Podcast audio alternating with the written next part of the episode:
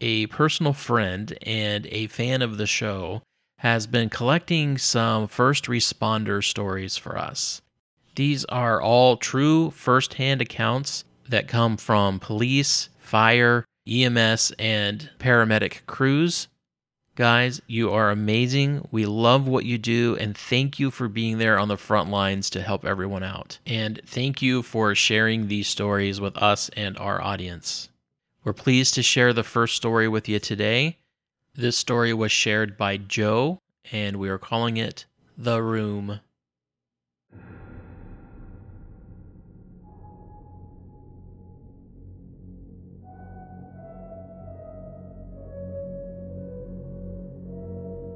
I've been a police officer for 32 years.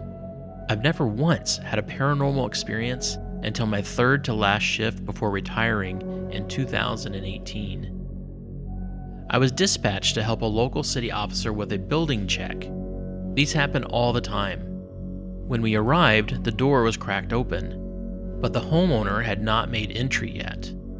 So we go about clearing the residence, room by room, floor by floor. We get to the second floor and find a locked door. The entire time we've been announcing ourselves Police, show yourself, or we will send a dog. We didn't really have a dog, but hey, they didn't know that. Anyway, this door was locked. We announced ourselves again Police, show yourself. Then we hear this voice, loud enough to hear, but smooth, like a whisper. No. Well, that was enough proof for us, and we forced the door and made entry into the room. There was nothing in the room, literally nothing. No bed, clothes, chair, dresser, anything. Just an empty room. Which was strange because the whole house was filled with the family's things pictures, furniture. I mean, they lived in the house.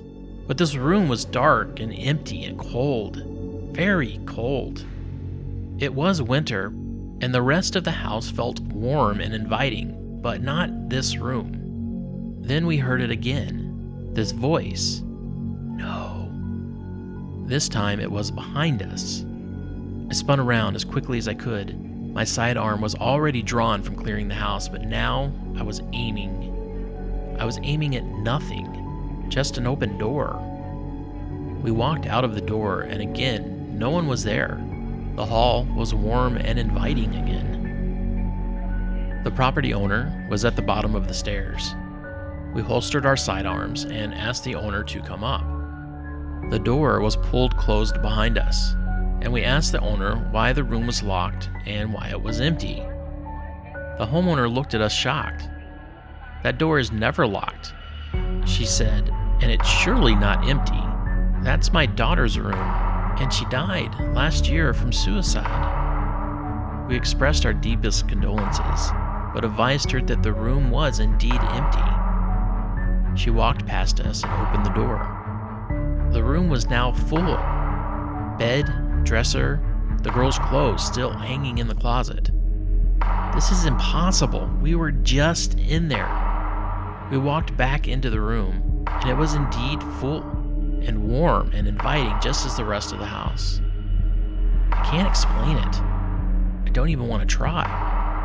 I was glad I was retiring though, because I never wanted to go back to that house again.